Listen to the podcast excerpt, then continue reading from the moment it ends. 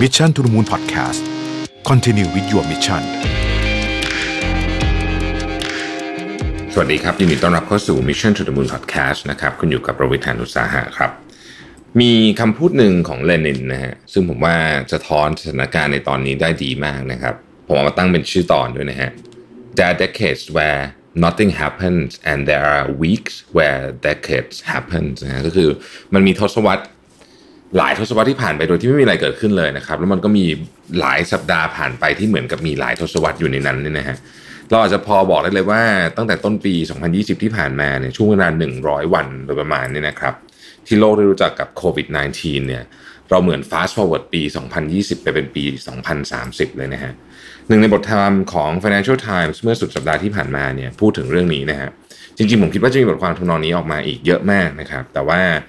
อันนี้ก็น่าพูดได้น่าสนใจในเชิงของ society อันนี้เป็นพูดถึงเรื่องของยังไม่ไม่พูดถึงเรื่องเทคโนโลยีนะครับ พูดถึงเรื่องทางสังคม ว่าเหตุที่เกิดขึ้นเนี้ยมันจะเปลี่ยนแปลงสังคมที่เคยเหมือนกับมีคือจริงๆ ต้องบอกว่าการเปลี่ยนแปลงสังคมเนี่ยมันเกิดขึ้น ช้านะฮะใช้เวลานะฮะแต่ว่าครั้งนี้เนี่ยมันยิ่งกว่าปฏิวัติอีกนะฮะทำให้เกิดการเปลี่ยนแปลงที่รวดเร็วมากนะครับ มีเรื่องอะไรบ้างนะครับ เรื่องที่หนึ่งเนี่ยก็คือว่าการทำงานจากที่บ้านนะฮะอันนี้เห็นชัดเลยโดยเฉพาะในกลุ่มคนที่เป็นพนักงานที่ทำงานออฟฟิศทำงานอะไรต่างๆ ที่สามารถทำงานที่บ้านได้เนี่ยนะครับมันเกิดอะไรขึ้นครับ มันเกิดมันเกิดพื้นที่ใหม่มันเกิดมันเกิดข้อตกลงใหม่ ระหว่างพื้นที่ส่วนตัวพื้นที่งานในที่บ้าน ซึ่งมันยากมากมันเหมือนกันนะฮะสำหรับบางบ้านที่ที่ต้องต้องมาคิดเรื่องนี้ใหม่หมดเลยเพราะว่าทุกคนมาอยู่บ้านพร้อมกันหมดนะฮะแน่แล้วกันคนที่ไม่สามารถทำงานที่บ้านได้เนี่ยก็จะต้องเอเริ่มเห็นการเปลี่ยนแปลงแล้วเพราะว่ายกตัวอย่างเช่นคนที่ทำงาน service เนี่ยนะฮะถ้าคนทำงานที่บ้านเยอะ คนที่ทำงาน service เนี่ย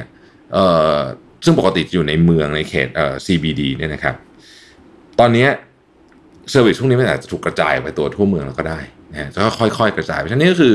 เรียกเรียกว่าข้อตกลงใหม่ทางสังคม เกี่ยวกับเรื่องการบริหารจัดการพื้นที่ของงานนะครับ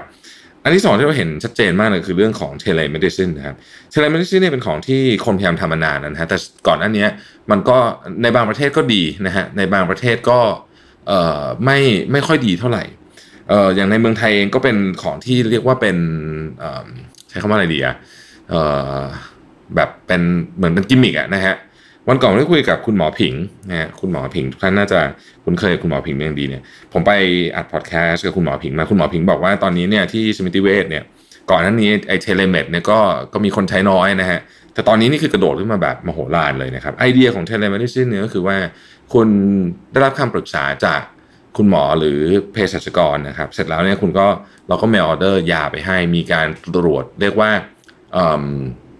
ความปลอดภัยนะครับ ไม่ให้มันมีการ break chain ตรงกลางว่าไอ้ถูกยาอันตรายถูกเอาไปใช้ในทางที่ผิดอะไรต่างๆเหล่านี้ ข้อดีของ telemedicine เป็นแบบนี้ฮะในโดยเฉพาะในประเทศแบบประเทศไทยเนี่ยที่คนไปโรงพยาบาลค่อนข้างง่าย ในเมืองนอกนี่คุณป่วยอยู่ดีๆตัวร้อนไปโรงพยาบาลไม่ได้นะครับ ต้องนัดวุ่นวายมาก แต่ว่าเมืองไทยเนี่ยเราไปโรงพยาบาลง่ายนะครับ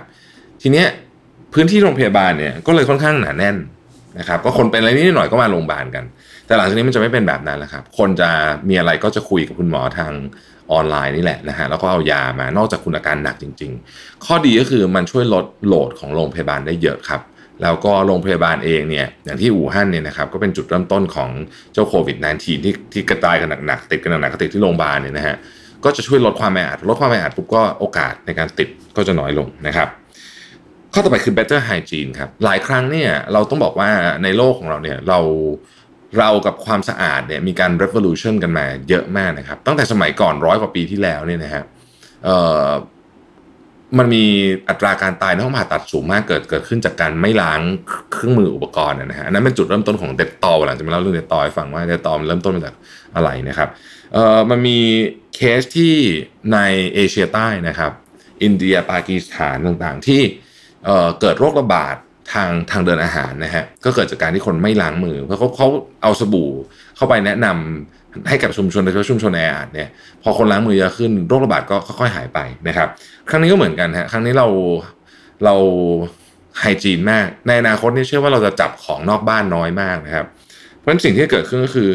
เขาคาดการณ์กันไว้ว่าโรคระบาดบางอย่างก็จะหายไปด้วย ที่มันระบาดบ่อยๆเช่นหวัดปกติหวัดหวัดแค่หวัดใหญ่อะไรเงี้ยที่มันระบาดอยู่ทุกปีอยู่แล้วนะครับก็จะลดน้อยลงไปด้วยนะครับ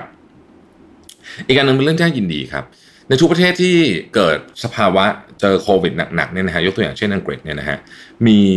volunteer อาสาสมัครเนี่ยมาช่วยงานเยอะกว่าปกติเยอะมากนะครับแม้ว่าจริงๆแล้วในบางงานอาจจะมีความเสี่ยงที่ตัวเองจะเป็นด้วยนะ แต่ว่าคนหลายคนบอกว่า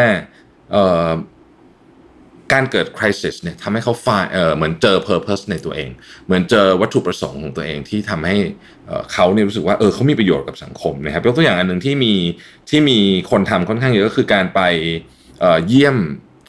ผู้สูงอายุนะครับในชุมชนของตัวเองนะฮะแน่นอนว่าเจอหน้ากันใกล้ๆไม่ได้ แต่ว่าก็ไปดูว่าอ้าวอาหารมีไหมนะครับเพราะผู้สูงอายุนี่เป็นกลุ่มเสี่ยงที่สุดนะฮะเอาไปดูมีอาหารไหมนะครับถ้าเกิดว่าบางทีก็บอกว่ามีการพูดคุยกันอยู่ห่างๆนะฮะก็คือผู้สูงอายุจะนั่งในบ้านเปิดหน้าต่าง แล้วก็คนที่ไปก็อยู่ตรงริมทางเดินแล้วก็คุยกันอะไรแบบนี้นั่งนั่งคุยกันนะฮะเขาก็ยิ้มนั่งคุยกัน เป็นการคลายเหงาไปด้วยนะครับ คนพบว่าช่วงนี้เนี่ยมีคนวอร์เนเทียเพิ่มขึ้นมาอย่างอย่างในอังกฤษเนี่ยนะครับ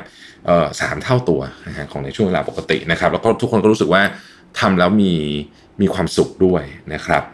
อีกเรื่องหนึ่งเป็นเรื่องไม่ค่อยดีเท่าไหร่นะฮะก็คือเรื่องของ domestic violence นะครับการเรียกว่าความรุนแรงภายในครัวเรือนนะครับ ซึ่งอันนี้เห็นชัดเลยนะฮะในจีนนะครับ ในฝรั่งเศสในสเปนเนี่ยเเกิดเคสเยอะมากเราเคยพูดเรื่องนี้ลงไปใน ผมจำว่าจำไม่ได้เป็น 5 minutes หรือเป็น mission to the moon ไปรอบหนึ่งแล้วนะครับ domestic violence เนี่ยเป็นเป็นเงื่อนไขอันใหม่เลยที่ คือคือ domestic violence บอกว่ามันมีอยู่แล้วใช่ไหมในคือบ้านที่มีมีอยู่แล้ว แต่ว่ามันถูกเร่งปฏิกิริยาโดยโควิดนะฮะบางบางคนเครียดไม่รู้จะลงกับใครก็ลงกับคนในบ้านอะไรเงี้ยนะฮะหรือว่าคนที่มีเรื่องเรื่อง abuse abusive อยู่แล้วเนี่ยก็อาอยู่บ้านเยอะขึ้นเจอหน้าเยอะขึ้นก็ยิ่ง abusive เยอะขึ้นนะครับ เรื่องอันนี้ก็เป็นเรื่องที่ที่ต้องมา address กันอีกทีนะผมว่าก็เป็นประเด็นที่ที่ค่อนข้างจะหนักหนาสาหัสพอสมควร อีกเรื่องหนึ่งที่เป็นเรื่องที่น่าสนใจก็คือเรื่องของนักโทษในคุกครับผมนักโทษในคุกเนี่ยอย่างในสหรัฐอเมริกาก็มีปัญหาคล้ายในประเทศไทยเนี่ยครับก็คือว่านักโทษในคุกเยอะมากนะครับแล้วพอเจอเรื่องโควิดเข้าไปเนี่ยก็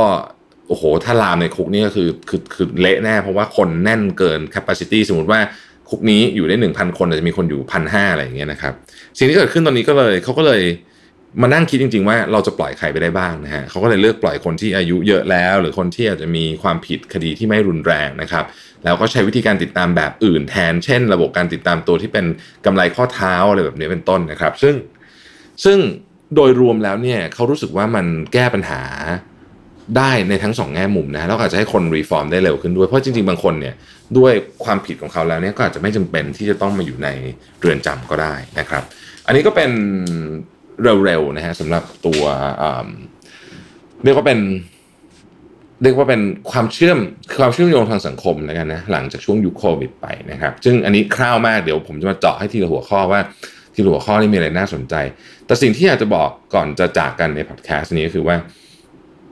ผมรู้สึกว่าในทุกคริสิสเนี่ยนะครับมันจะมันจะดึงด้านที่ดี แล้วก็ด้านที่แย่ของมนุษย์ออกมา มันขึ้นอยู่กับเราเนี่ยเป็นคนเลือกนะว่าเราจะอยู่ฝั่งไหน เพราะว่ามันจะมันจะดึงดึงเรื่องนั้นออกมาแน่ๆนะครับ ถ้าเกิดเราถ้าเกิดเราไปยืนอยู่ฝั่งที่แย่เนี่ย มันอาจจะติดตัวเราไปตลอดชีวิต แต่ถ้าในวิกฤตเนี่ยเราเลือกยืนอยู่ในฝั่งที่ที่เป็นด้านคุณงามความดีของมนุษย์เนี่ยมันก็จะทำให้เราเป็นเกราะกำบังกับเรื่องราวต่างๆ ที่จะเกิดขึ้นในอนาคต กับเราไปได้อีกนานทีเหมือนกันนะครับ ขอบคุณที่ติดตาม Mission to the Moon นะครับ สวัสดีครับ Mission to the Moon Podcast Continue with your mission